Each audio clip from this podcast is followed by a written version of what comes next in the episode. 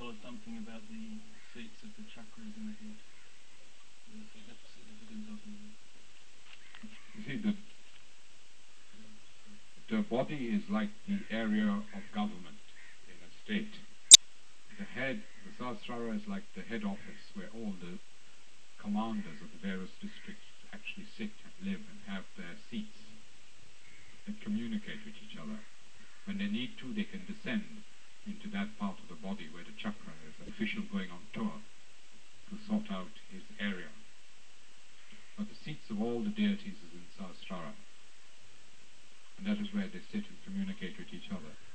And it starts off with Ajna here, front Ajna. Here at the Yogeshwar, the Vishuddhi. Here in the center is the heart. And here at the back is the Nabhi. And here at the very rear, where some people have a lump, is the Ganesha Muladhara. And surrounding them on either side are the two Swadhisthana. As left and left, right and right. So this is the, the structure of the chakras in the head. Now from this you can see that if left Swadhisthana is caught on this side, for instance, it can entrap ego. And if right Swadhisthana is caught, it can entrap the superego. Hence, people who are caught on left Swadhisthana, in fact, often manifest through the ego, where the, there's a direct connection, and they, they begin to spout all sorts of nonsense. I think many people have seen this. And the Muladhara is here also, you see. And regarding left Swadhisthana, you cannot clear left Swadhisthana until you have cleared out the Muladhara chakra, or until the Muladhara chakra is open. The only chakra that can clear is the Muladhara. I think this is something people have to understand. And the best way to clear the Muladhara chakra is to take the mantra of Lord Ganesha four times, not three times. And you can all try this now, um, saying the mantra of Lord Ganesha four times. When you say mantras, I mean, it's okay to sing them, but if the singing a ritual, then it just takes you to the left. I prefer just to say mantras normally, unless one is doing a puja to Sri Maharaj. So we can say it like this. Om Tameva Sakshat, Sri Ganesha Sakshat, Sri Adi Shakti Mata Ji Sri Devi Namo Nama. Om Tameva Sakshat, Sri Ganesha Sakshat, Sri Adi Shakti Mata Ji Sri Nirmala Devi Namo Nama. Om Tameva Sakshat, Sri Ganesha Sakshat, Sri Adi Shakti Mata Ji Sri Nirmala Devi Namo Nama. Om Sakshat, Sri Ganesha Sakshat, Sri Adi Shakti Mata Sri Nirmala Devi Namo Nama. Nirmala Devi When you say it at the end, it just pulls them all together.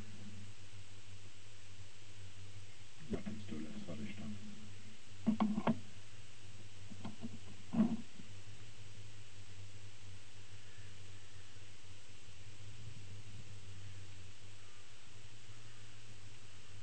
People sitting on the ground will feel this most.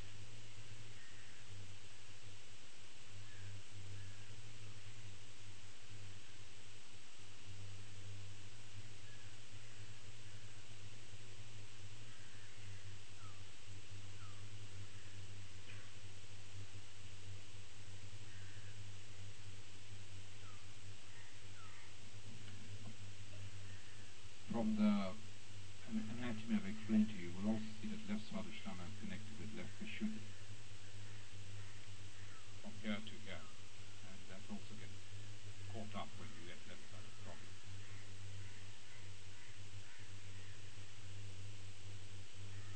Put your hands out.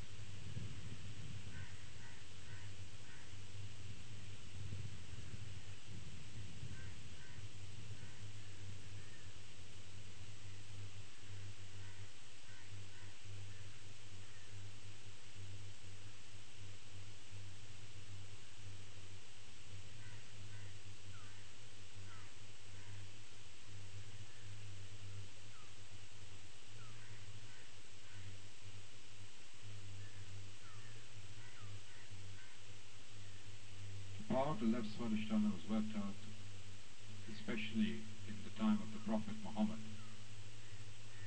because the part of Arabia in which he was born, the Hijaz, is a part that is adjacent to Africa, which as we know is the left Swadhisthana of the universe. The Prophet was born as the representative of the void, um, as being Sri Dattatreya. He worked more on the left than the right void, hence the symbols of the moon and Venus, you see, which are both left-sided. Um, his first wife, Khadija, was the goddess Sri Mahakali, who was the ruler of the left side, and she gave birth to the goddess Sri Mahalakshmi as Fatima, who was the ruling deity of left Swadhisthana. And she married Sri Hazrat Ali, who was the incarnation of Lord Brahmadeva, Lord of the right Swadhisthana. So at the time of the Prophet, Lord Brahmadeva was given the two great Shaktis of Mahalakshmi and Mahakali to work out the left Swadhisthana.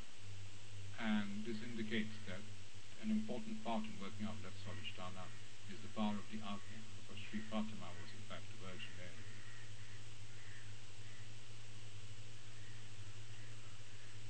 And at the other side, Sri Mahasaraswati was born as, Sri, as Aisha, Prophet's second wife.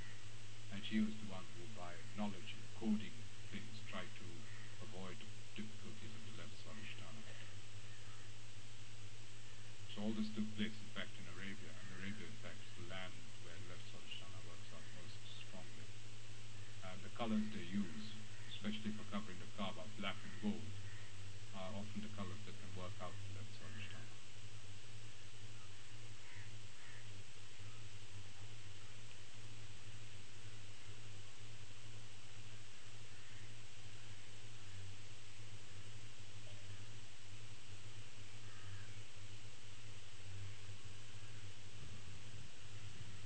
Do you left Swadhisthana is clearer now and your left side clearer?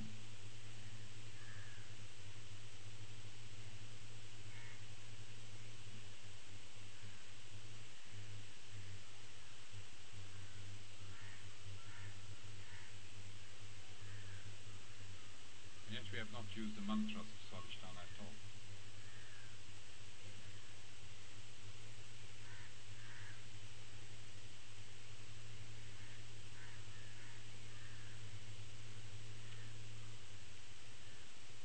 Next, please.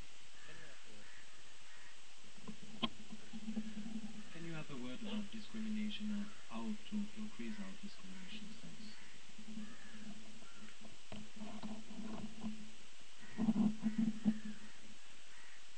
You see, again, discrimination is a function of the Kundalini. It is therefore should work automatically. The seat of discrimination is in the Hamsa chakra. I think everyone knows this. And so you therefore have to work out how to make the Hamsa chakra strong. Now we know that the Hamsa chakra lies here. Okay? Now the things that make the Hamsa chakra strong are first of all to put ghee here, or any sort of oil. This strengthens the nerves there. The second thing which gives the Hamsa chakra power is perfume, fragrance, put into the nose. Things like balm or any sort of natural perfume. I don't mean the various colognes and aftershaves that you buy in the shops. I mean the pure essences, pure oils, which are, I think, now available in most European cities. That also strengthens the power of the Hamsa. Now, the Hamsa works like this. The two nadis go from the Hamsa and expand into many little nadis which pass through the brain before coming out at the back, you see. So if you do pranayama, that also strengthens the Hamsa. In the name of Sri Mataji, you do pranayama. Breath control. Um, people will teach you how to do that. That also clears out the brain. You see, the sort of Hamsa, in fact, is one of the chakras which cleanses the brain. Another thing you can use is neti, which is pouring salt water into one nostril and letting it come out of the other nostril. That also cleanses the hamsa and sucks things out of the brain.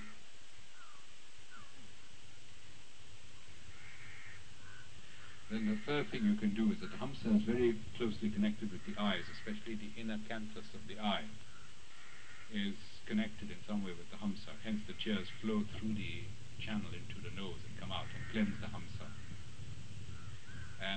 create artificial tears by putting in kajal or kahal or honey into the eyes. That also clears out the Hamsa chakra. And you must especially concentrate on the inner canthus here and here. So you start like this and go out. And make sure that it's well connected here. And that's why dirt you see in the eyes collects here and you take it out. Um, and these are various techniques to strengthen the Hamsa. And if you strengthen the Hamsa, the power of discrimination will work automatically. Like all the other powers of the body, it has to work automatically.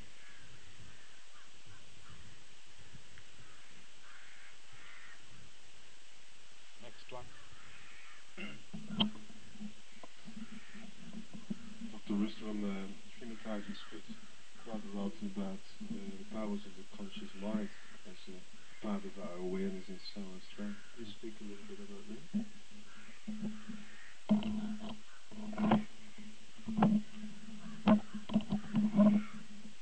Power of the conscious mind is where the conscious awareness becomes aware of all these things that are going on automatically. Okay? So where it can perceive that which is coming in and knows what it is doing and can decode the information. This only occurs when the ajna is highly developed. Um, when the power of the conscious mind perceives things, it can then sometimes work out consciously how to strengthen chakras by seeing connections and interconnections, like when I described to you how the Hamsa is cleansed. This is done by conscious awareness, by seeing connections between different parts of the Kundalini system. You see? And then using that consciousness to direct the body to work things out, like, for instance, putting kajal in your eyes is a conscious act. The thing is that most conscious acts do often pass into unconsciousness once they have become established as part of this structure of the being. Another way the conscious mind acts is by, uh, by perceiving a problem. It can then throw the problem upwards into the sahasrara, into the awareness, and leave it for the tantra to work things out. Another way the conscious mind works is by strengthening the tantra. You can see a weakness in a part of your body, and then in conscious meditation or in meditation, get to the conscious mind the information whereby a sort of inspiration whereby you know how to to cleanse this part or to how to strengthen this loophole. And then using that awareness which has come to your conscious mind to do that which you have become aware of. So these are the powers of the conscious mind. The conscious mind to some extent is connected with the awareness. The difficulty though sometimes the conscious mind gets captured by the ego. And that's where difficulties sometimes arise.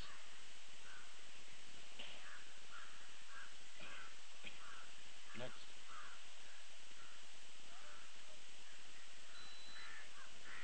Can I just ask, ask one point of clarification there? The conscious mind is related to buddhi. Is intelligence, actually. The conscious mind uses buddhi, especially pure intelligence, shuddha buddhi, to work things out. If you like, intelligence is one of the vehicles of the conscious mind, but the conscious mind is really awareness. It's a separate thing. Can you discuss the relationship of the karma to the uh, individual ego to an individual's personality?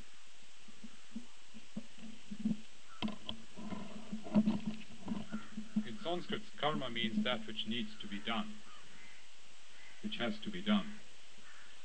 And karma is a, is a result of lots and lots of events happening to you, which produce reactions within you, which therefore cease to manifest themselves through the active agent in your being, which is the ego. This is in a non-realized soul, and this is the meaning of samsara.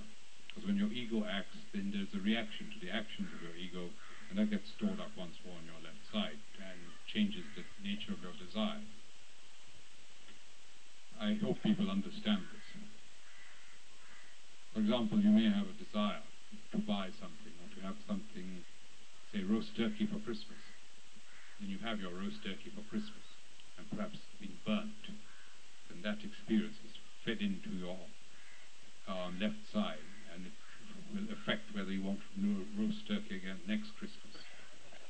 It's a very banal way of putting it, but that basically is the process that is going on all the time in human beings.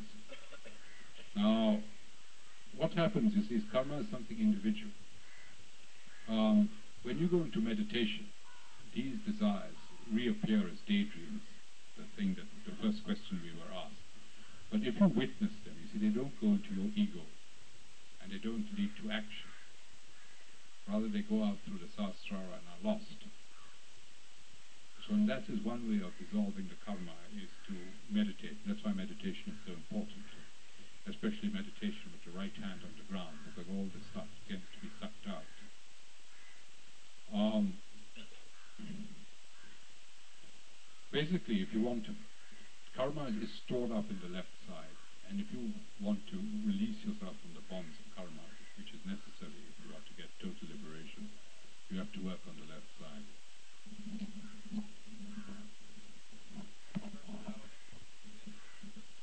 Well, your personality is, I mean, it's obvious, isn't it? Your personality is made up of your desires and your fears and your previous conditioning. You've been bitten by a dog, you'll always be afraid of a dog.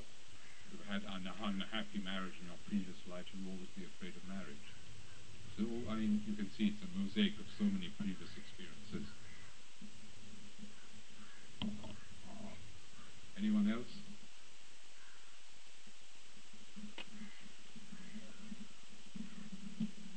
Dr. Rustom, how can we strengthen our Muladhara chakra?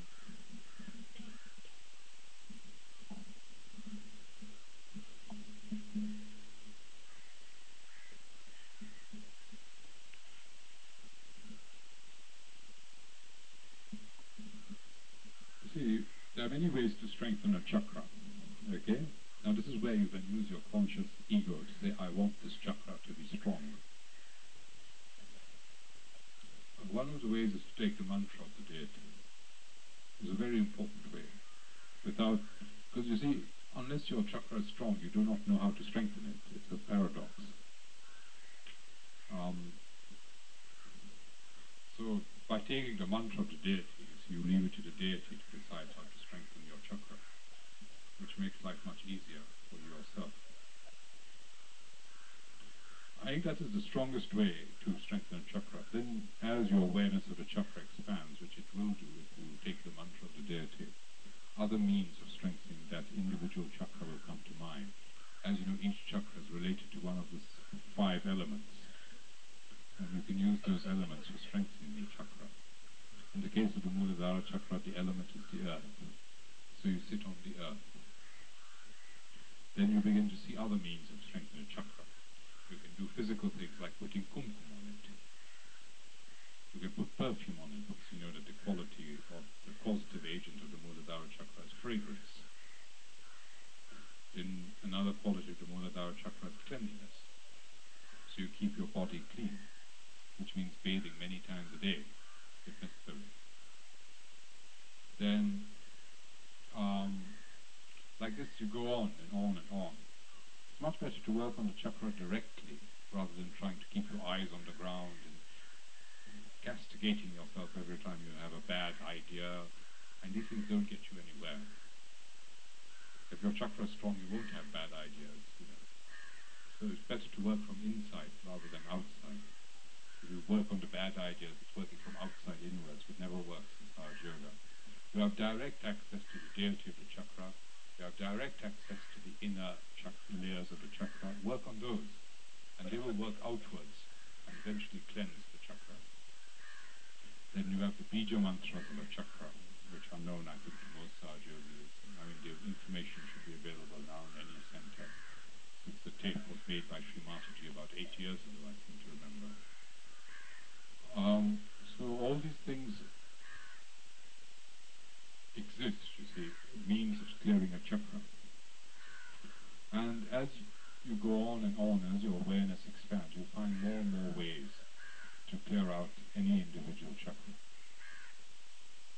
But the essence of the Muladhara chakra, as I said yesterday, is total surrender to the powers of the divine, the absolute, and the way a child is, is surrendered to the divine, the absolute.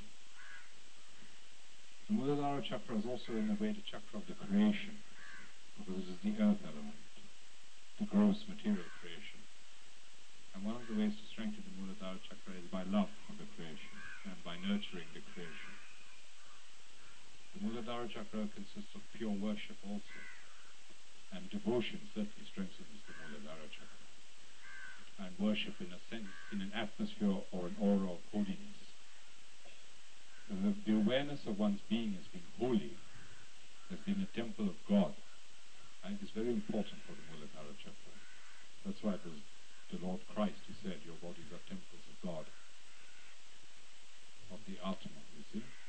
The Lord Ganesha, you see, is born of the mother and ascends to worship the Father in the Agnya, which is a way of saying that his whole life, in fact, is devoted to the worship of the Absolute in its form of mother or father. And if your whole life is devoted to the worship of the Absolute, then the Muladhara chakra has to strengthen. I think it's very gross to think of the Muladhara chakra as being only concerned with sex. I mean, if you are sexually perverted or doing anything wrong sexually, this can be easily overcome by the power of holiness. If you just surrender yourself to the power of the divine, these things will go away. In fact, a Sahaj yogi shouldn't really grapple with such problems because they take his attention downwards. He should ignore such problems and remain in meditation and worship. And the very act of being in that will get rid of all these other problems that exist, which Westerners take so seriously. If you worship in an atmosphere of holiness, your, your awareness hasn't time to go to other you try and suppress yourself, you see, it's no good. You have to know yourself. It means facing yourself with all your faults and weaknesses. Sometimes it can be a very unpleasant experience to know that you are this. But there's no alternative, because until you know and accept that you are this, you cannot change it. Because one of the essences of Sahaja Yoga is honesty. And again, the Muladhara chakra is concerned with honesty and with truth. Um, and you have to be honest and truthful with yourself. There's no room for hypocrisy. The Muladhara chakra is anti-hypocrisy. Because hypocrisy has no place in innocence. And finally, the Muladhara chakra is about love, because I that Lord Ganesha has created in such a way that he loves every aspect of his parents' creation, of his mother's creation. But love means love. I mean, love doesn't have to express itself. Sometimes the most powerful forms of love are silent, because they create waves of alliance around you, which affect the object of your love. And when the love is not individual, but collective, not personal, then it becomes even more powerful. When you love a person simply because that person belongs to a certain category of people. Um, for example, you will love all Sahajogis because they, they are Sahajogis, or or. And you love all seekers because they are seekers. This sort of impersonal collective love also is a part of Muladhara chakra. And you can see that it is the opposite of the personal and um, destructive love which people sometimes, so-called love which people get into. See, if you feel it's impersonal love which has nothing to do with a person's individuality, then that destroys the other so-called love which people have. It's obvious, I mean, they are opposites to each other. They cannot coexist. That is why it's so easy for people who have a good Muladhara chakra to marry anyone that is given to them. The very fact that, um, that that person is a man and given to them in the form of a husband is enough because it invokes that impersonal collective love which exists between every wife and every husband. And that's why the power of strong Muladhara chakra will transcends. The Muladhara chakra actually is the foundation of collectivity. Because the, Lord Ganesha sees only the whole of his mother's creation and his mother. He's not concerned with any individual. He's only concerned with individuals in the way they are connected to his mother. Hence, someone who has a strong Muladhara chakra only sees people in relation to Sri Mataji. He's not interested in the individual. He's not interested in the individual. And this saves you from a lot of pitfalls. The pitfalls of Sahaja Yoga arise with individual relationships that go beyond the maryadas which are prescribed to you. When you see an individual as being more important than the collective, as expressed through Sri Mataji. These are all very important functions of the Chakra. Surrender, you see. It's, it's a combination, it's very hard to describe it, but it consists of surrender, of devotion, of love, and all these things give rise to purity. Mean, you have to see purity as being a result of love. You understand what I mean? It's like a fruit is a fruit of a tree. You try and create the fruit without the tree, I mean, you're doing a nonsense. So we try to attain purity without establishing the, the qualities of the Muladhara Chakra, which is love, worship, holiness, and devotion to one's mother, surrender, then you can't do it. It's going, it's like, you know, getting a chicken before the egg. That's why it's so important to go to the root of the Muladhara Chakra, to take the root mantras of the Muladhara Chakra, and in that way to strengthen. And then the powers that have been awakened in that way will produce their secondary and tertiary effects as valayas, as ripples going out, and you will get strengthened. Not the other way around. Next question. inactivity and lethargy because I think there's a lot of mind games tricking this way, that way, hiding behind it. Inactivity is internal. Lethargy is external. Inactivity doesn't mean that the body doesn't move. It means the spirit remains still. Sometimes the most inactive persons can be the most active physically. In inactivity, the awareness is clear. In lethargy, the awareness is fogged. And you can see it in the face of a person, a man who is inactive, is, has a golden glow in his face. A man who is lethargic has greenish or bluish colors to his skin. Left-sided people, right-sided people become red.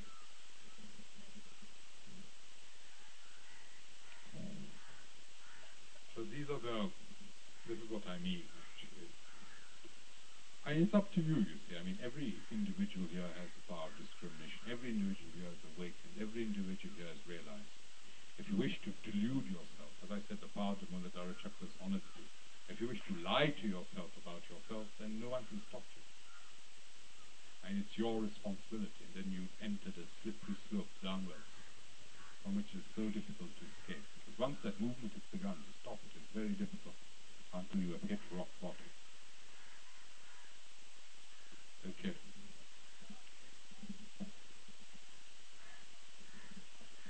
Some of us find bhajans quite difficult, especially late at night.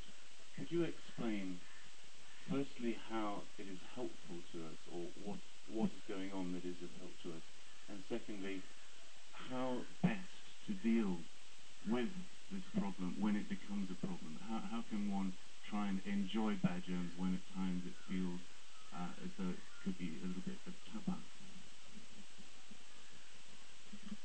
Well, it is tough. I mean, um, really, you find it difficult to stay awake when you have left-sided problems.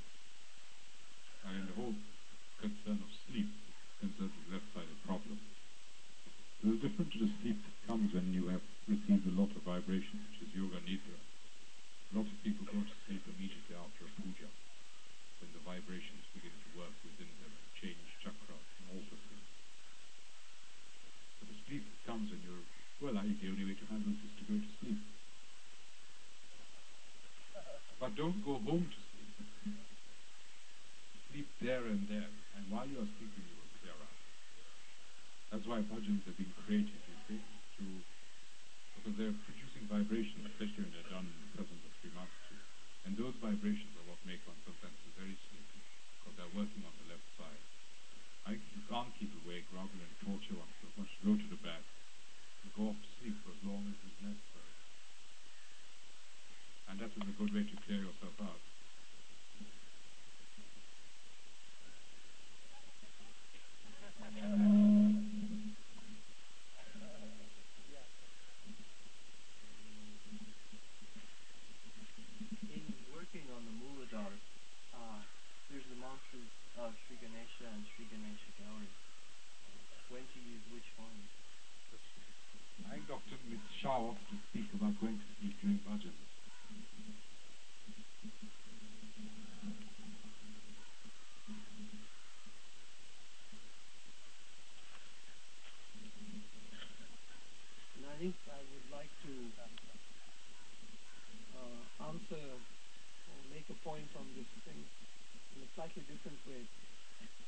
It is tapas, as uh, has been mentioned by Dr. Wells, and it is necessary, as uh, Dr. Bajorji said, that at the point of bhajan, which is an expression of devotion to Sri Mataji, that uh, the chakras and the her chakras emanate the vibrations, which are there for you to take. They will come into you and can make you sleepy. This is a common enough thing. It happens to each and us, especially as the days are quite long and sometimes tiring. Whenever this has happened, as uh, to me, and I have had the good fortune of being sitting in front of Sri and she notices the sleepiness, the instructions come, sing along with the singers, clap loudly, take in the vibrations, and when one does that, in 10 minutes time, or less than that, as long as you're practicing, it, uh, your tiredness goes, your sleepiness goes, you're with the collective. So that sign of sleepiness is also one where you're feeling sort of pulled away from the whole collective because the rest of the people are involved. The rest of the people are involved in the bhajan. So you have a choice. Thank you. The essence really is to dispel whatever's in the left side. Um, you can either do this by sleep or you can do this by clapping. Clapping tends to work though on the higher chakras. And if the sleepiness is something from very deep down, sometimes it has to work the other way. It's up to you to work out how you do it. My experience was in the beginning, I used to sleep a lot, but now I don't sleep so much um, as one's left side clears out.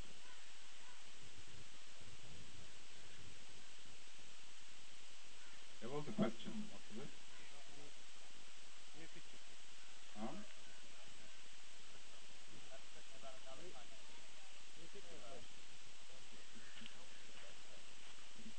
The question concerns uh, the mantras of the Muladhara chakra. I noticed you use Sri Ganesh, and uh, a few months ago we were taught to use Sri Ganesh Gauri. Right. Uh, it was. It's on the uh, uh, mantra sheet. Sri Ganesha Gauri tends to work more on the Kundalini itself. Sri Ganesha tends to work more on the Muladhara chakra. So you should discriminate between using which one. I think you're saying, as instruction, that from now on should nothing else except. That is a mistake. You should discriminate which one. And you can feel yourself. I mean, I mean, you know, when you say a mantra, you should feel its effect.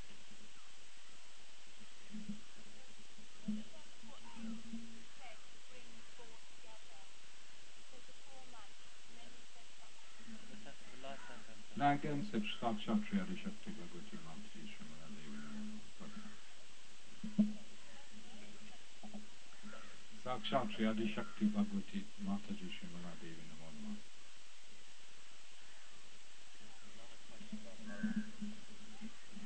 So, a question about another kind of sleepiness. Most of us experience sometimes when we're with groups of negative people or negative individuals that we suddenly become sleepy.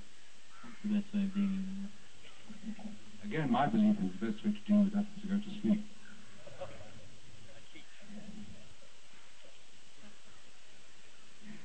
Um, sometimes if people are very heavily caught up on the left, one does go to sleep because they suck your awareness into their left side.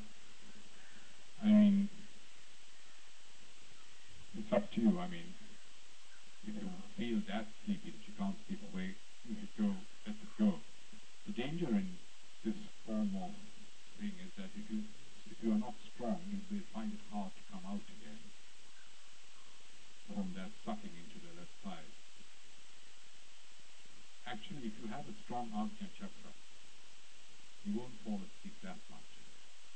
Because it is the Ajna chakra that keeps the Ida and the Pingala within in order, Nyakti, Sushumna. But rather than your being shut you suck the individual back into the center. But it is really the of the Sushumna and the which allows you to do this.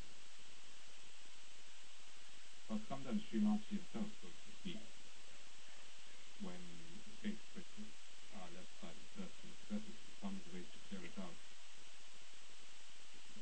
Um, I, I can't think that there's any other thing.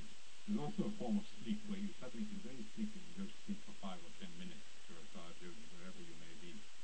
That is normal, and Sri Mataji described as being a way to Sahaj yogi, it recovers the strength.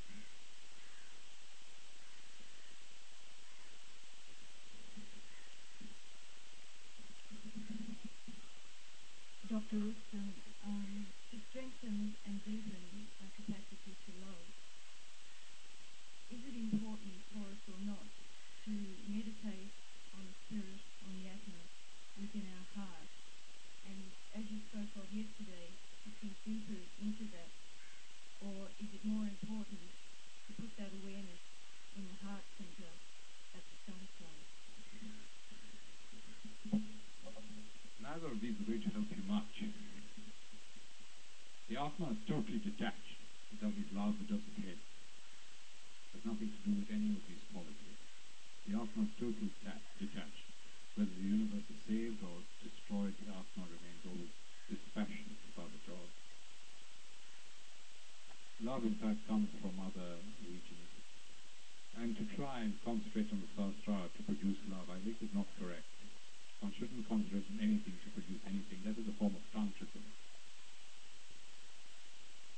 Srimataji said to me, I remember last year, that any attempt to produce a specific effect in Yoga, even by puja or mantra, is a form, is a sense, is a form of tantrism. The true way to work with that Sahaj Yoga is to say mantras with detachment, with emptiness, without any awareness of what the result is going to be.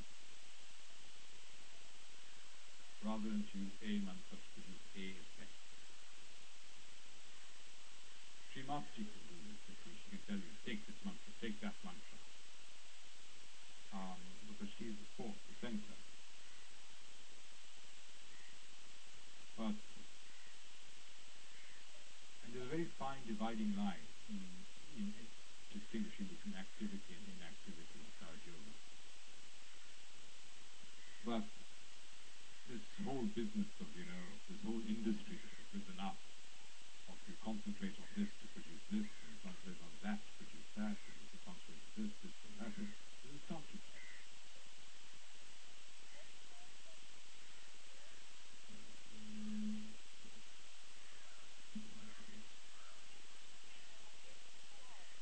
What do you use shoe beatings to get results, or do you just shoe beat yourself to purify yourself?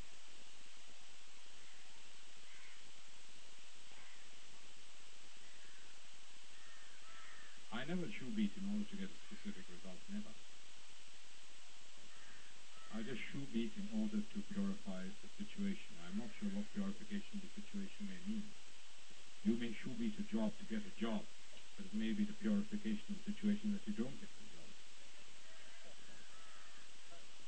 And the same with bandhans, exactly. You cannot do something to get an effect. That is magic. Magic is tantrism.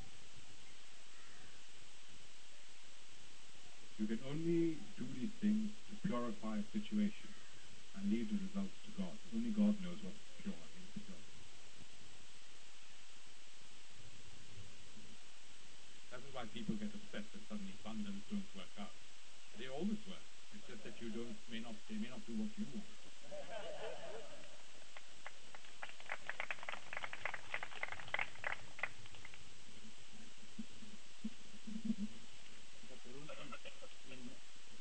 Yogi, to be uh, full of humility, kindness, um, compassion to another, person. But uh, uh, when dealing with non-Sahaj yogis, you know, it and they abuse you they, uh, you know, they take advantage of your humility. Uh, how to deal with that? Uh, can, you know, can you get angry on them? I think if they take advantage of you because of your humility, so-called, then you deserve it. There's also an aspect of God which is terrible and destructive. But see, this the whole point is that one should neither be humble nor the opposite. One should just be what one is and it to the powers of the deities within you to work things out.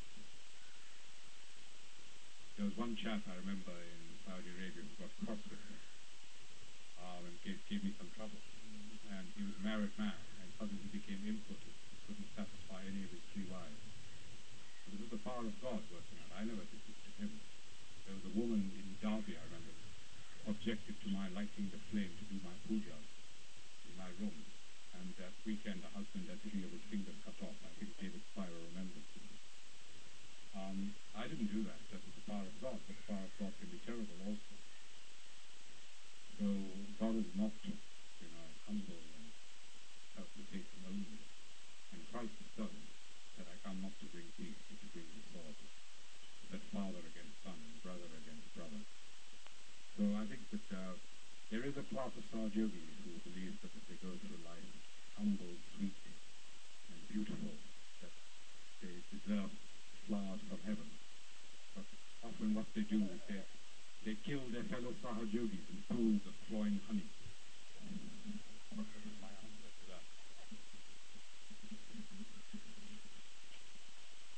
Um, what is the, sometimes difficult to say the mantra from our heart? What's the difference from our heart and from the You see, says a mantra, if you say the mantra with the intention in the heart, then that is saying it from the heart. And of course, it's very powerful because when it, the heart is the nerve center of the entire body. It begins in the heart and ends in the head. The first. It moves through all the chakras in between. Um, so, if you say from the heart, it's like gearing up the dynamo, and the energy flows through every single chakra, producing very powerful effects. So that's what meaning it means to say things from the heart. Lest people misunderstand what I last told them to say, that one should do destructive things. I'm not saying that. I'm saying that one should be neutral. And those shaktis, the powers that are present in you and around you, uh, the power of Srimati, they will do the destroying. No individual Sahaj yogi has the authority to destroy anything, or at the same time to become anyone's slave or servant. You are like princes of the universe, you should behave like princes of the universe. You should not bow to anyone except your mother, and you should not destroy anyone. I think that is the thing.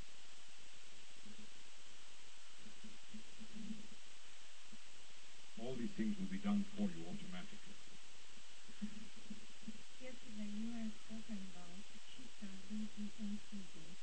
How we can know if something that we want to do or we have to do comes from ego or from chitta and ego?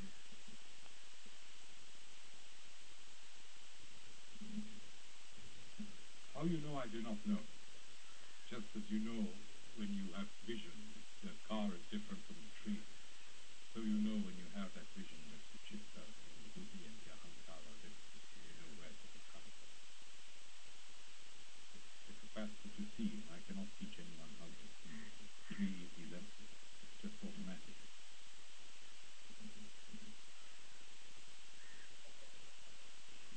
Okay, I think there are no more questions. I think they want to give you lunch.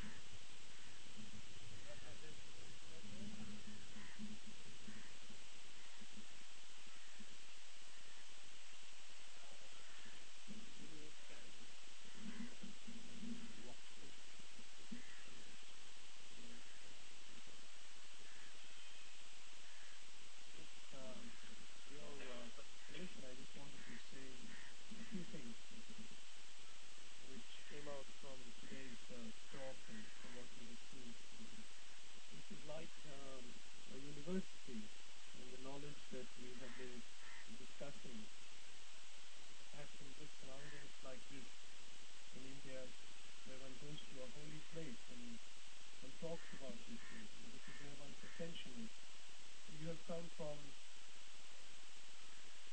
many far lands to come here and be here. And I think it's a very great thing. It's a very great thing for us who live in India to have been able to welcome you and also to thank you for the gifts that you brought, the, the presents, the love that you brought with you. I think one thing in these gifts, uh, as you have done, is very interesting, that normally when, at Christmas time you go and buy a gift for someone, you buy a particular gift in a particular way that satisfies your ego, which will satisfy that person's ego, your status, his status. But here it was everything that you got directed to Shrimati. She gave it and with great joy and enthusiasm. People were here to see her in that form of Sri Lakshmi as well, giving things away. So just on behalf of all the Indians that were here, I wanted to thank you. I just wanted to add a few things because in the last four months, it has been um, a unique experience for me to have been uh, very lucky to have been with Shrimataji almost all the time. And at least in most of the major talks and most of the major pujas. And one thing that I found is that whatever set of mind that we have put ourselves in, in wanting to understand the divine, she starts manifesting in that form. Now one example is that uh, before she came to India, there is a stotram written by Sri Shankara called the uh, Dakshinamurti Stotram, which some of you might have read. And in the beginning line of that is, that isn't it amazing that under a tree sits the young Guru surrounded by the aged disciples. This is Dakshinamurti's Lord Shiva. His face is shining and in silence simply with the gesture of giving, imparting the knowledge, the hand gesture giving the knowledge.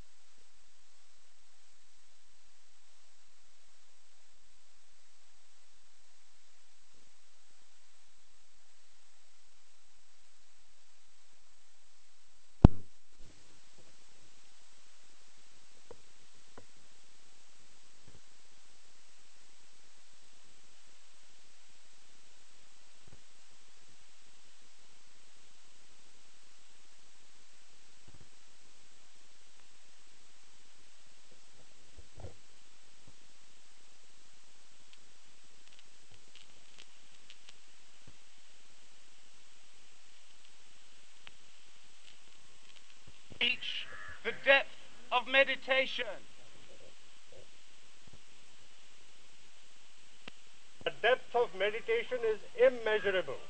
Because the, the nature of meditation is the absolute.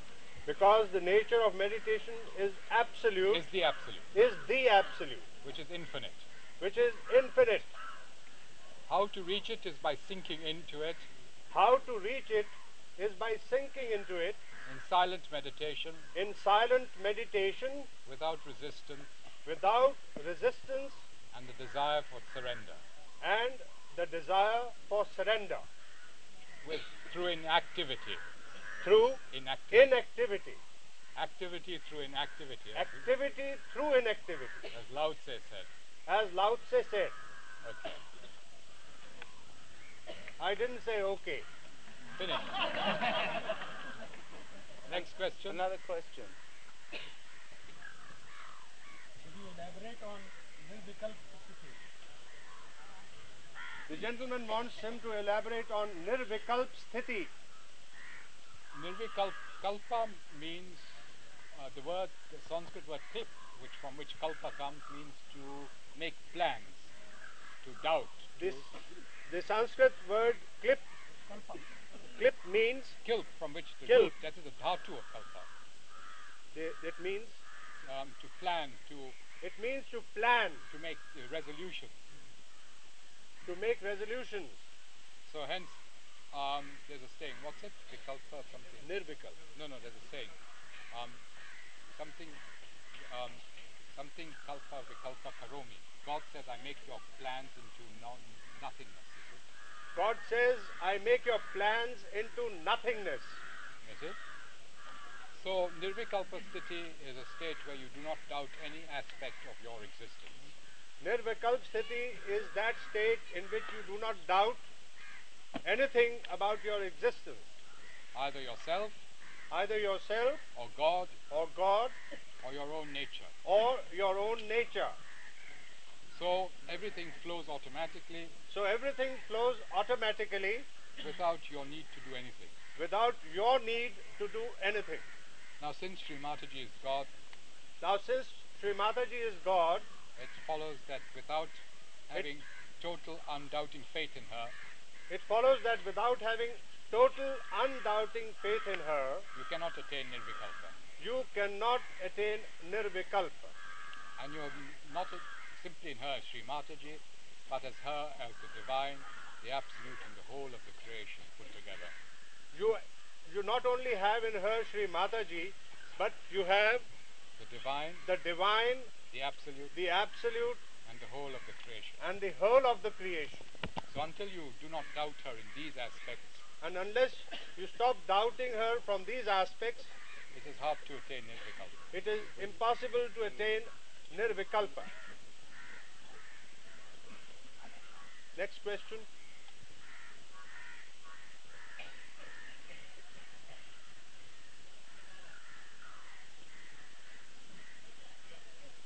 Yes? The way to eliminate doubt is to know God. The way to eliminate doubt is to know God. Know God. And to know that God sits before you in the form of, to know it. And to know that God sits in front, in front of you in the form of Sri Mataji. To know it, really to know it, without as a fact of life, as the trees are green. To know it as a fact.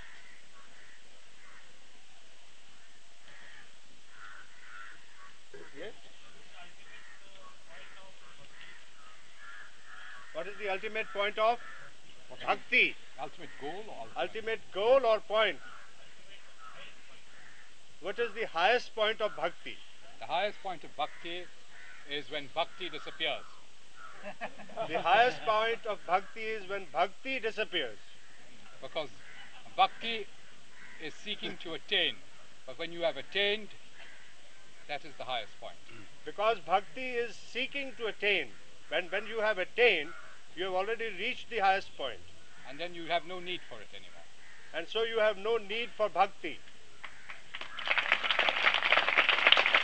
Yes. You, you said that you have to meditate without resistance. elaborate on that with an example.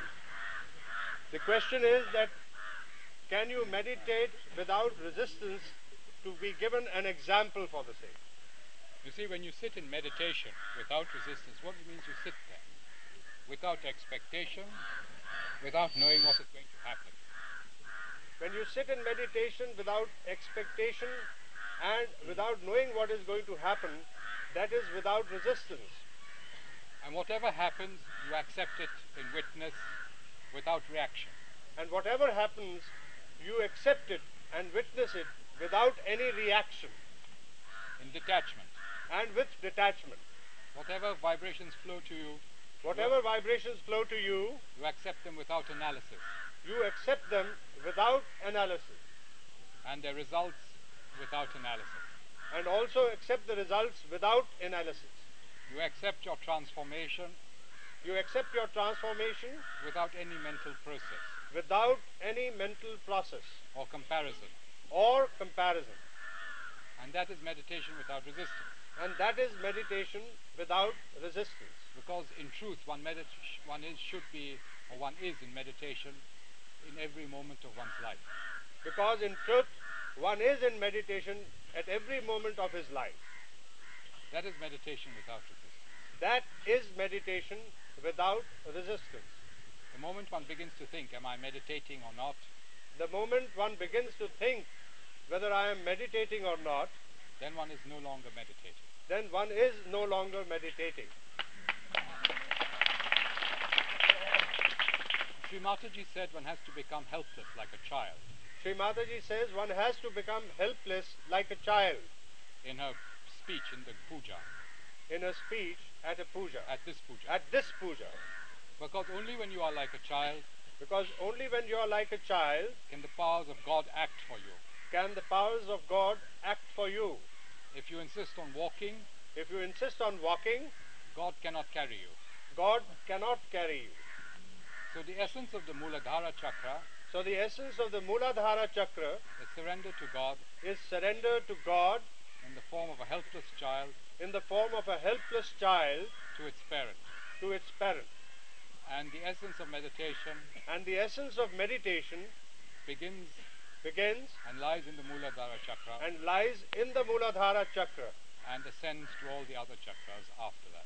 and Ascends to all- ascends to all the other chakras after that. That is meditation without resistance. That is meditation without resistance.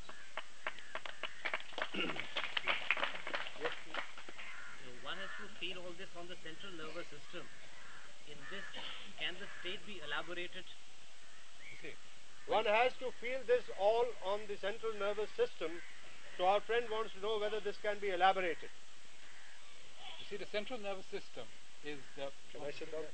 is the, is the You don't mind if I sit down? the central nervous system is the means of perception of the body.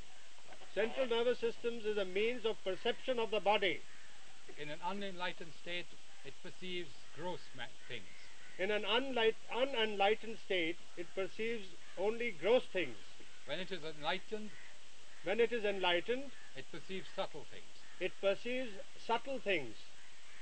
So, an enlightened brain So an enlightened brain can see vibrations, can see vibrations, know vibrations, know vibrations, and know what to do for vibrations, uh, and know what to do. and know what to do for vibrations. But the old Sanskrit scholars like Sri Shankara But the old Sanskrit scholars like Sri Shankara made a distinction made a distinction between buddhi, between buddhi, chitta, chitta, and ahankara, and ahankara, between one's intelligence, between one's intelligence, one's awareness, one's, one's awareness, and one's ego. and one's ego. Nowadays, in the 20th century, people think they're all the same. Nowadays, in the 20th century, people think they are all the same. But the chitta is the enlightened brain. But the chitta is the enlightened brain. The buddhi is that which analyzes and uses it. The buddhi is that which analyzes and uses it. And the ego should be the instrument of the former two.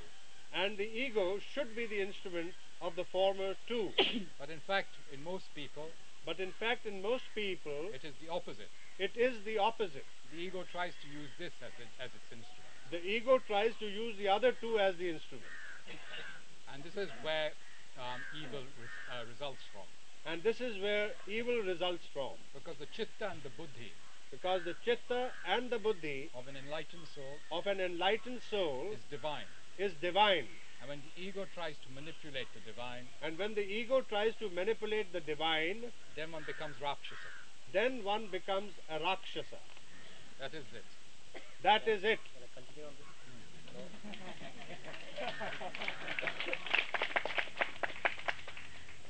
I think the last portion was very important because that hits the nail on the head. When you reach the enlightened state, is the buddhi still there or does it merge with the divine and the vibrations? You see, you don't. Okay. Now, can you just. Uh, When you reach the enlightened state, is the buddhi still there or does it merge with the divine? The question is when you reach the enlightened state, is the buddhi still there or it is merged into the mind? Divine. Or merged into the divine, I'm sorry. Okay. You see, this question means one doesn't understand what happens at realization. Mhm. This question means This question means that one doesn't understand the meaning of enlightenment. that one does not understand the meaning of enlightenment. One doesn't attain it, it is given to one One doesn't attain enlightenment, it is given to one by the grace of God, by the grace of God, who is Sri Mataji. who is Sri Mataji. First quest, first thing you have to understand. First thing that is to be understood. And this was made clear in the lives of Sri Buddha and Sri Mahavira, And this was made clear through the lives of Sri Buddha and Sri Mahavira, who could not attain but were granted enlightenment. who could not attain, but they were granted their enlightenment. The, se- the second is that the buddhi is just one of the many instruments of the body, Buddhi is just one of the many instruments of the body, of the Atma. of the Atma. In enlightenment, In enlightenment, the Atma is awakened the Atma is awakened by the grace and power of God by the grace and power of God and permeates and permeates the entire the entire body body in its three koshas, in its three koshas, enlightening it. enlightening it. So it's not that the buddhi becomes divine, So it is not that the buddhi becomes divine, but that divinity enters the buddhi, but the divinity enters buddhi, along with all the other parts of one's being. along with its entering into all the other parts of the being.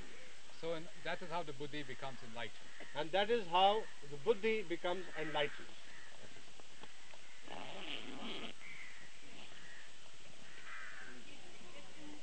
Yes, please. One minute, please.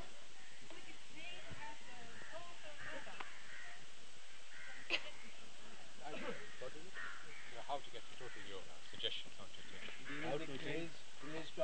How to attain the total yoga. yoga? To total yoga. How to attain. The question is how to attain total yoga. It's, it's very simple. The moment you are surrendered to, to the absolute, you have attained it. It is very simple. The moment you have totally surrendered to the absolute, you have attained that state. Doctor, shall I be loudspeaker for a while? Is it on? now? No, no, no. Shall I Oh, you. Pleasure's mine. We have changed our loudspeaker. no, no, I don't mind sitting. All right. The Yes, speaker wants the loudspeaker to continue. All right. Yes, sir. explain the distinction between meditation between awareness and attention. Where your awareness goes, uh, you allow your awareness to open, and what you put your attention on. The, distinctions between awareness and attention. Okay? There is no difference between awareness and attention. They're the same. The Sanskrit word for them is the same, the chitta. There is no difference between awareness and attention. The Sanskrit word is the same, the chitta. Now, you see, the whole question of putting one's attention on things The whole question of putting one's attention on things is in a sense wrong, is in a sense wrong because that is human activity, because that is human activity. and all human activity tends to go against the divine. And all human activity tends to go against the divine. So rather, you have to let your attention go where it wishes, So rather you have to let your attention go where it wishes, guided by the divine. guided by the divine. One of the forms the divine took One of the forms the divine took was as Parthasarathi. Could you repeat? Was of Parthasarathi. Parthasarathi. One of the forms that the divine took was in the form of Parthasarathi. which was the, the charioteer of Arjuna, Lord Krishna, the charioteer of Arjuna. which was the charioteer of Arjuna, Lord Krishna. Lord Krishna. And in that way, it's a symbol that the divine is your charioteer. And in that way, it's a symbol that the divine is your charioteer. It doesn't take arms for you, It doesn't take arms for you, but it guides you but it guides you into those fields of activity into those fields of activity in which you use your capacities. in which you use your capacities. Now you know that the great instrument of all Sahaj yogis is the attention. The great instrument of all Sahaj yogis is the attention. It has unlimited weapons and powers. It has unlimited weapons and powers. So if you push it into a place, So if you push it into a place, in a sense you misuse it. You can misuse it. in a sense, you can misuse it. But if you allow it to go where it wishes, But if you allow it to go where it wishes, then it works of itself then it works of itself and doesn't affect you. and doesn't affect you. In the early days of Sahaja Yoga, In the early days of Sahaja Yoga, people are given the freedom to push their attention here and there people are given the freedom to push their attention here and there in order to feel what it is like.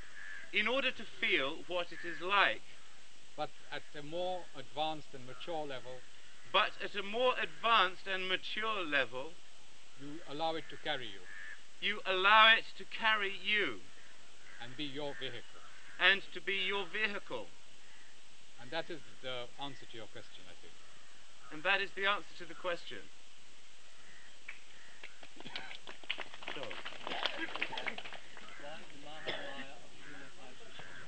The question, sorry sir, the question here, why the Mahamaya of Sri Mataji? Without Maya, there is no creation. Without Maya, there is no creation. Because as Sri Shankara said, Because as Sri Shankara said, all is God all is God and derived from God. and derived from God. And if we were not deluded And if we were not deluded into forgetting we are the Spirit, into forgetting that we are the Spirit derived from God, derived from God, where would the creation be? where would the creation be? That is the answer. Yes, there is somebody here. Yes? realization, the realize, the realized soul goes to moksha. What is exactly mean? After realization. The realized soul The goes to question is that the realized soul goes to moksha. What exactly does that mean? It's a difficult question to answer This is a difficult question to answer because moksha means liberation. because moksha means liberation. Can I just ask, is this any better? No, it's worse. Much worse. Those who feel it's better, raise their hands. Those who feel it's worse, raise their more. Thank you.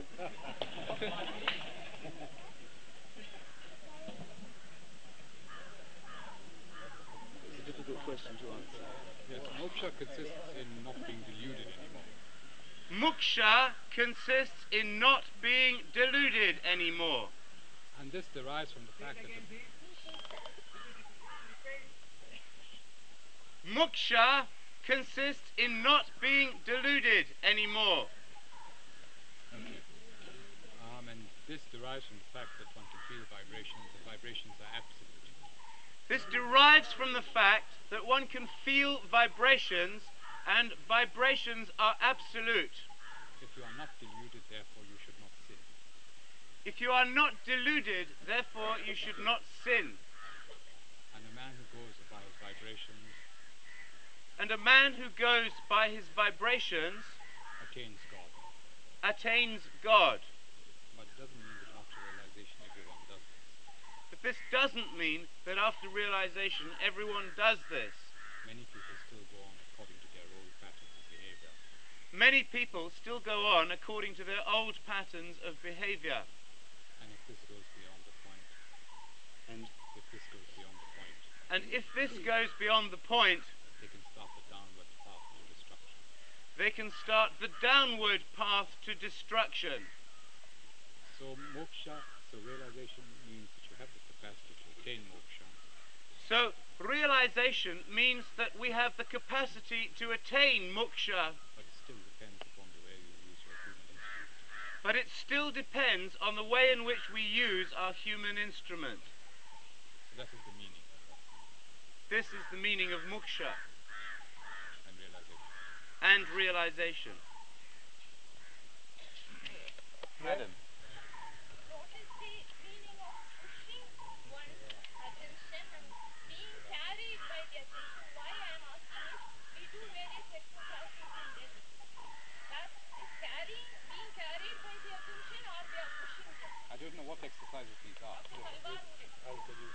We are doing, we are trying to bring, as you said right in the beginning, that you have to to put the attention for focusing the creating Education. that- for education and bringing up the initial stages of migrations. That is what she referring to. Whether that pushing is enough is to be done. Did you want to ask the, can I ask the question? Yes. What is the question? The question is what's the difference between pushing and being carried by your attention? The question is, what is the difference between pushing one's attention and being carried by one's attention? You see, I mentioned initially that one can use one's attention, push it as, a- as, per, as an exercise or a means of education. It was mentioned initially that one can push one's attention as an exercise initially or a means of education. for the means of education. But for the means of ascent, But for the means of ascent, one has to be passive one has to be passive and carried by one's attention, and carried by one's attention, like Garuda like Garuda carries one upwards. carries one upwards. Garuda is the vehicle of Sri Vishnu Garuda is the vehicle of Sri Vishnu in his ascending form. in his ascending form. And Lord Vishnu is Lord of the Nabhi, Lord Vishnu is Lord of the Nabhi, which is the seat of the attention. which is the seat of the attention. That is your the answer to the question.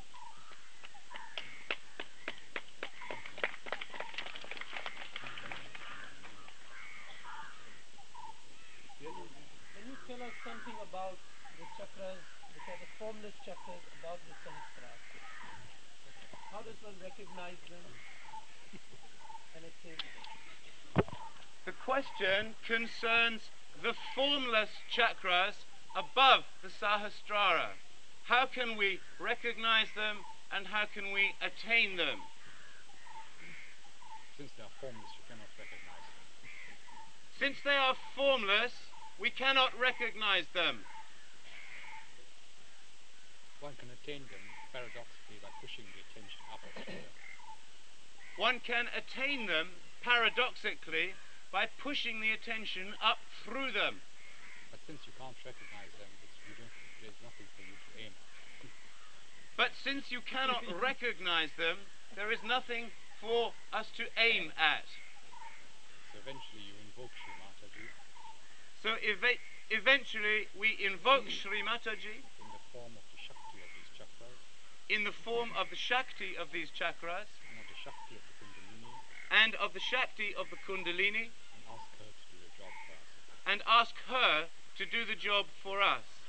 And having attained them, And having attained them, one goes beyond this world of form and shape and matter one goes beyond this world of form and shape and matter, and hence one enters a different sphere and hence one enters a different sphere where these questions do not arise or have no meaning. where these questions do not arise or have no meaning. Hmm? What is the meaning of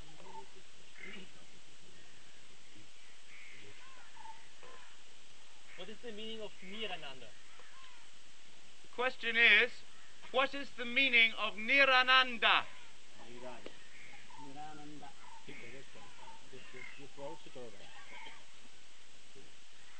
Nirananda is the joy derived from Sri Adi Shakti. Nirananda is the joy derived from Adi Shakti, Sri Adi Shakti. from Sri Adi Shakti. One has to understand joy One has to understand joy instrument of the divine, as an instrument of the divine, expressing an aspect of its nature expressing an aspect of its nature for the exaltation of mankind.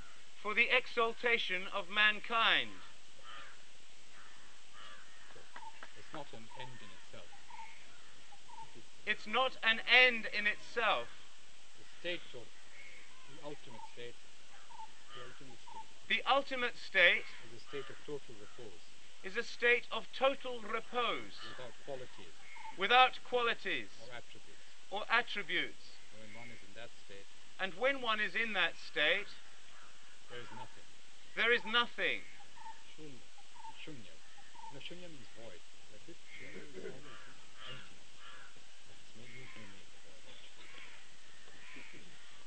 So that is the meaning. And the Nirananda state leads directly to that state of nothingness. So that is the meaning of Nirananda, and the Nirananda state leads directly to nothingness, That state of nothingness, to that state of nothingness, which is the true nature of the divine. which is the true nature of the divine.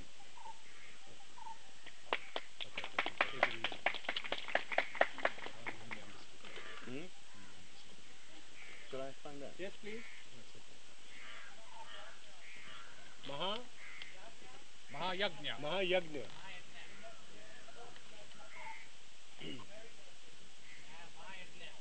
what is the form of Mahayagna? Meaning of The meaning of Mahayagna. A yagna is a fire sacrifice The yagna is a fire sacrifice from which vibrations from which vibrations are put into matter. are put into matter. A Mahayagna is a great fire sacrifice A Mahayagna is a great fire sacrifice because performed in the presence of Sri Adi Shakti. because it is performed in the presence of Sri Adi Shakti. Let us start. Any questions?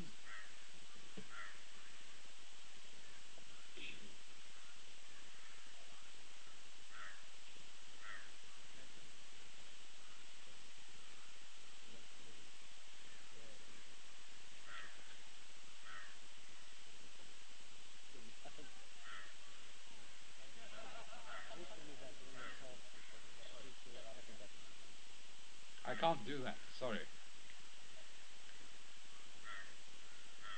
Answer specific questions.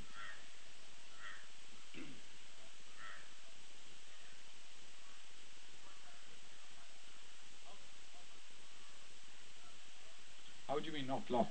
How not to lose it? How can you lose it?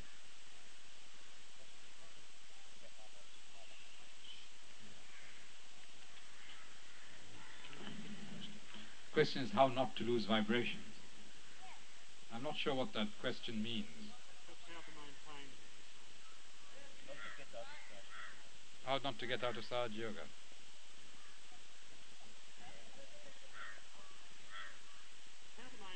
Or to keep your attention at the Sahasrara. You, you choose. It's not an easy question to answer because basically you have to do those things which are prescribed to you to do. But you see, I mean, each case is different, and there are thousands of reasons why you can lose your vibrations. So it's very hard to, to give a specific answer. We have to see what is the individual case.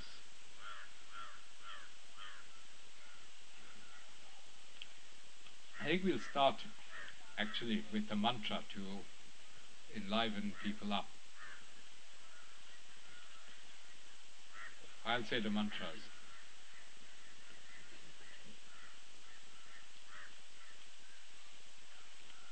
Ready? Okay. Iti Shri Supujanam Shri Suvadi Shaktya Shri Sumataji Shri Sunirmala Devya. Om Tume Sakshat Shri Omkara Ganesha Kartikeya Yeshi Krishna Karki Sakshat Shri Adi Shakti Shri Mataji Shri Nirmala Devi Namo Nama. Iti Shri Sumantra Shri Suvadi Shaktya Shri Sumataji Shri Sunirmala Devya. Shri Paramatma Omkara Rishya Shri Sarva Sahaja Yogi Jana Rishya, Shri Adi Shakti Bhagavati Mataji Shri Nirmala Devi Devta, Shri Omkara Sarva Bijani, Shri Adi Shakti Sarva Shaktya, Shri Sarva Kilakani, Shri Adi Shakti Bhagavati Mataji Shri Nirmala Devi Pujanam Artha Prasidham Artha Sarva Shaktya Prabodhanam Artha Suvini Yogani, Iti Shri Sudhyanam, Dhyayeham Shri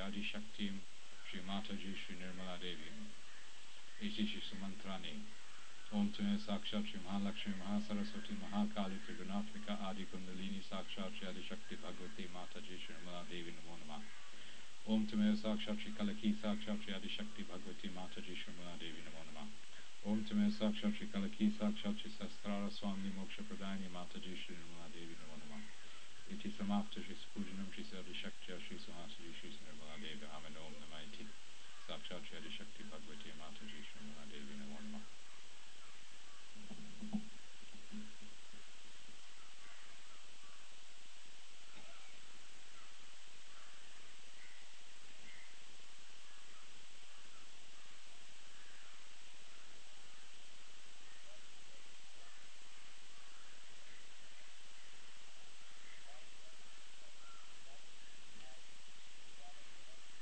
cannot hear you. Stand up. We do, I think. Every time we take the mantra, we perform the puja to Sri Mataji, Sri Brahmadeva. But generally, Lord Brahmadeva is, is not worshipped because they think his job is finished, really. His job was to create the universe, he's done it. Now he can rest.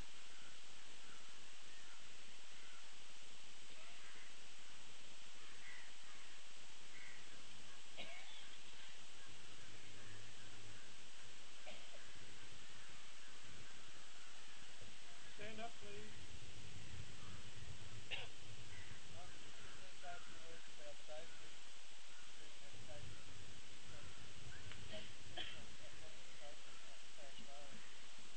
You see, daydreaming is um, is imagination.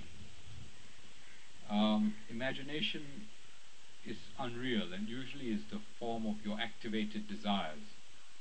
Because daydreams have something to do with desire, isn't it? You, now, what happens is that when you are normally in existence, you have all sorts of desires which exist in a potential form in your left side, uh, based upon your previous experiences and um, the fulfillment or lack of fulfillment of past desires.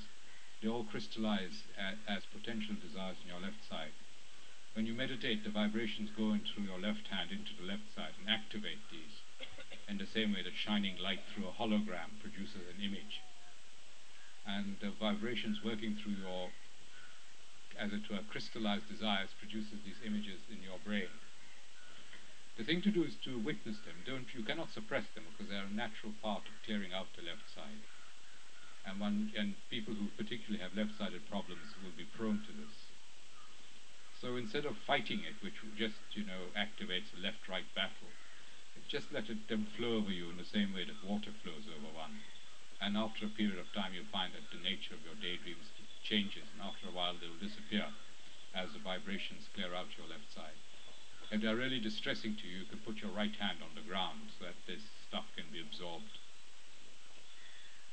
So that's the significance of daydreaming during meditation.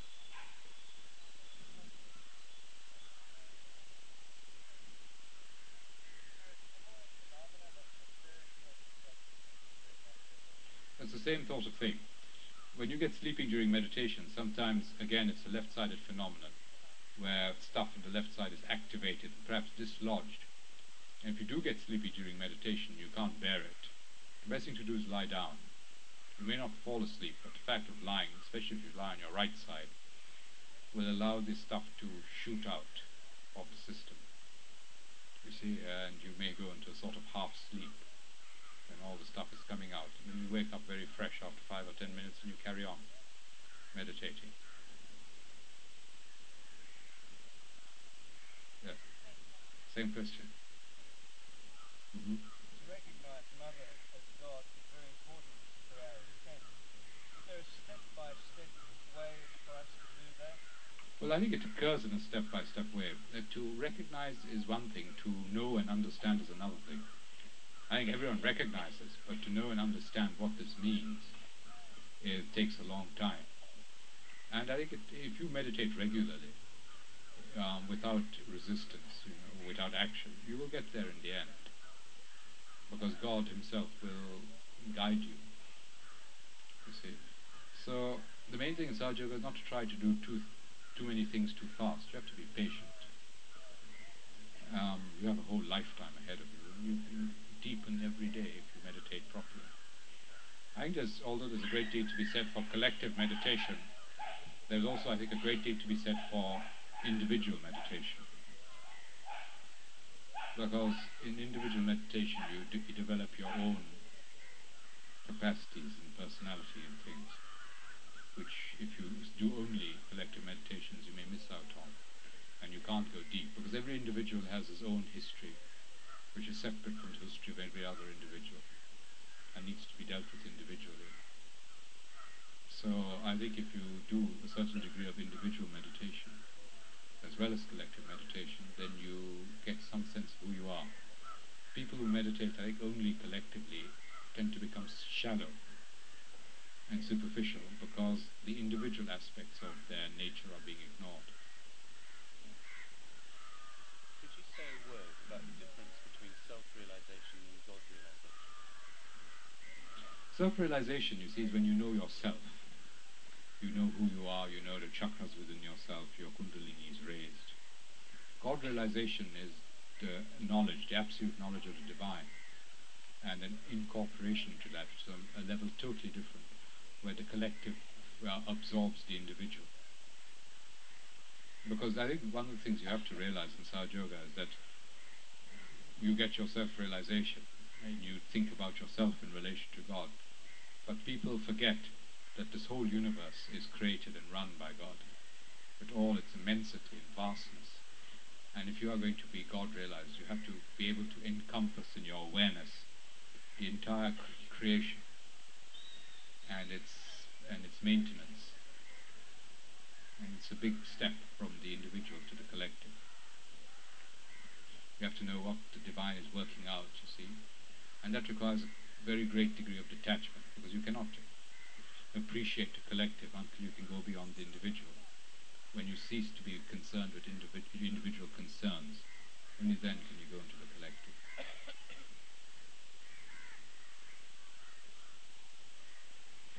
So one of the essences, in fact, is detachment and witness. Because without that, you cannot rise above the individual.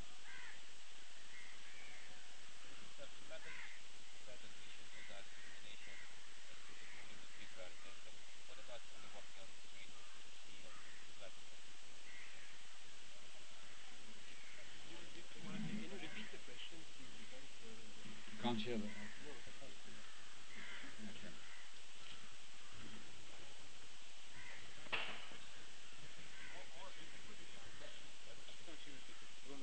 Okay. Yes. Good voice.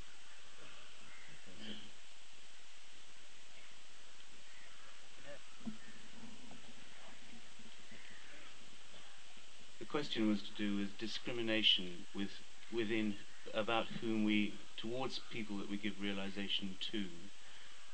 And Ma- Matthias, what was the second part? The question was, what about children? Very often adults who got realization turn negative. Right? What about children who walk on the street? You see on the street, just raise the kundalini without the kid knowing. and just- You know that you've got realization. You believe it. You don't know the person. You just know the kid. Is this something which we should do? Should we just give realization to children who are walking along the street? Is this something that's okay?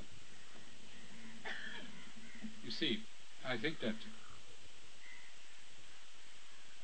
if you are in a state of meditation, you won't notice people for a start. Unless there is some need to notice them.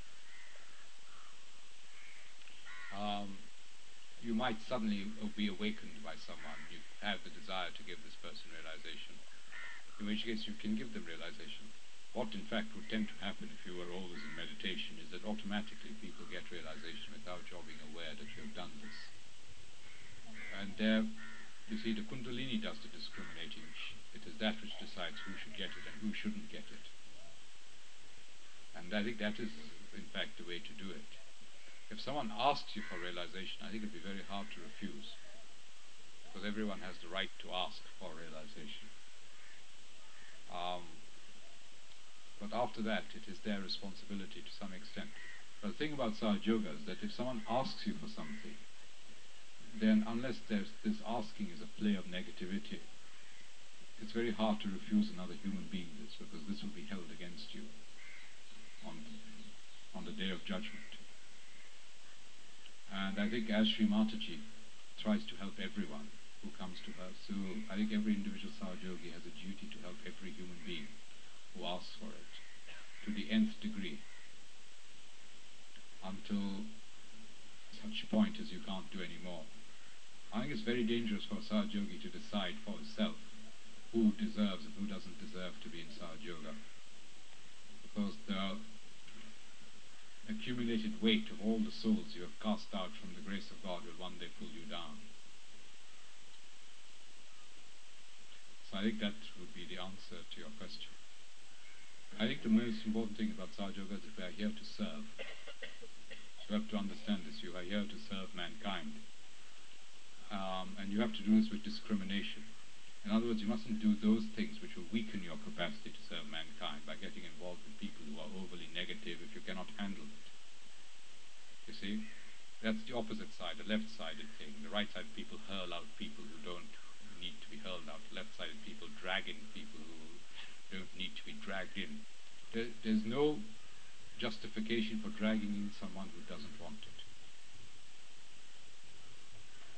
all you do is weaken the collective because this person becomes a burden.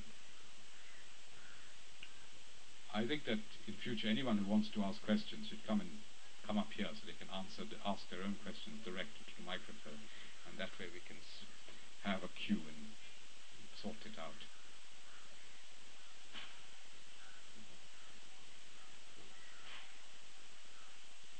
So anyone who has questions, just come and stand here, and as the chance opportunity arises, we'll answer your questions.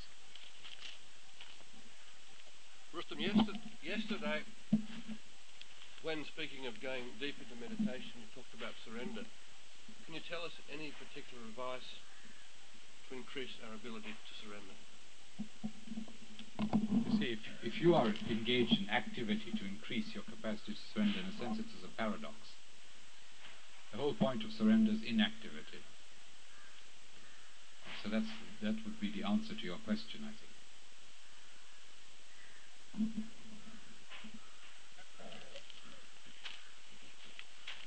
I should like to have your comment on this. Uh, in the West, when we are working on people or other Sahaja are working on us, we make bandhans first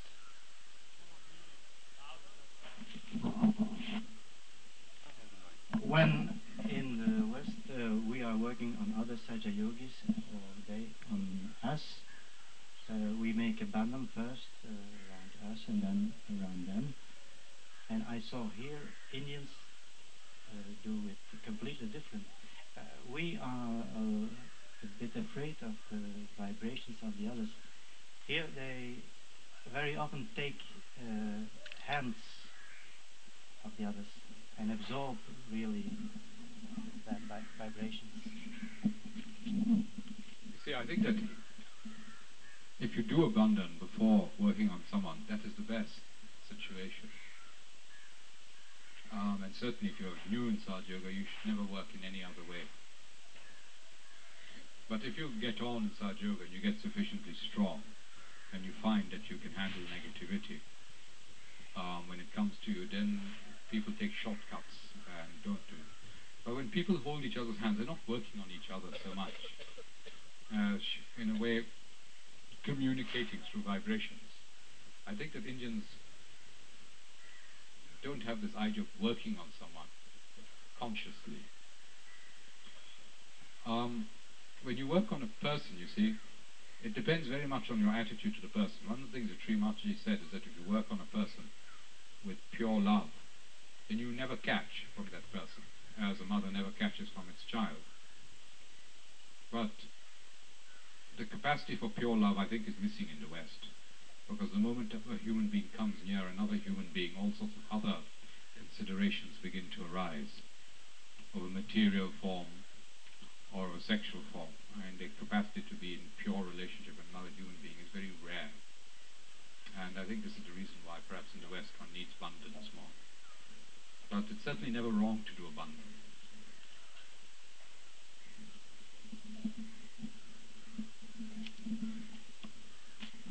You have spoken yesterday of the formless chakra were uh, above us as well. But may you indicate us the name of the deities of these chakras? There are no deities, it is just the Adi Shakti. Thank you. But, I mean, these are just powers, energies, you know. And the whole world of name and form is at a level below the level of the absolute. We know that one has to go above this. The names that are given to deities, in a sense, they are illusions. I mean, we know that God has no name because the name indicates finite nature, and the infinite is beyond that. And the whole point is that the Sahasrara is the cut-off point between the abstract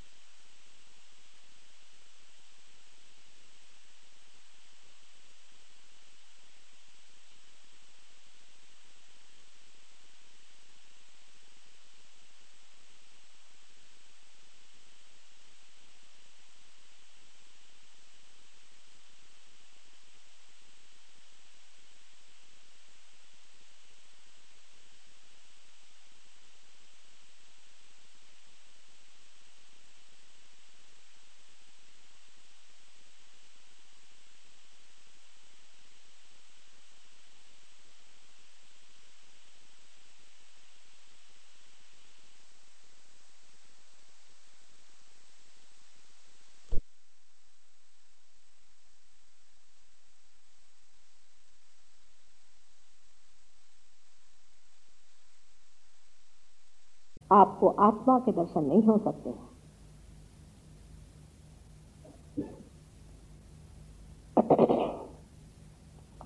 अब इसे हमारे scientific language में मैंने आपसे कहा था कि left और राइट सिंथेटिक नर्वस सिस्टम कहते हैं। इसे नहीं कहते हैं। ये तो अंतर्हित अंडर अंडर करंट्स है, लेकिन इससे जो मैनिफेस्टेड है, बाहर, उसे कहते हैं। और बीच वाली को पैरासिम्पथेटिक नर्वस सिस्टम कहते हैं। एक जो बीच की संस्था है, ये जो भी आपकी शक्ति है, जो आपके अंदर संचित शक्ति है, जो आपके अंदर स्टोर्ड शक्ति है, और जो कि लिमिटेड है, जो कि अनलिमिटेड नहीं, लेकिन बिल्कुल ही सीमित है, असीम नहीं है, उसी सीमित शक्ति को इस्तेमाल करते हैं। जैसे समझ लीजिए कि मेरे हाथ में मैं दिखा रही हूँ आपसे।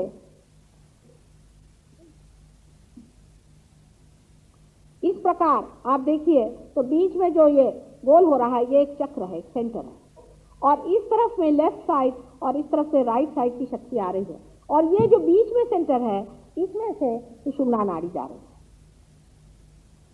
इसके बीचों बीच इस प्रकार यहाँ हमारे अंदर सात मंजिल बने हुए हैं। हम लोगों ने अभी तक जो मंजिल तय किए हुए हैं, वो सारे इसमें बने हुए हैं।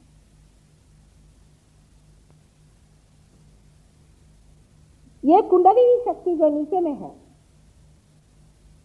इसको इन्हीं मंजिलों से गुजर के जाना है। इन मंजिलों को चक्र कहा जाता है। हर एक मंजिल पर एक एक चक्र है। जब इनको चक्र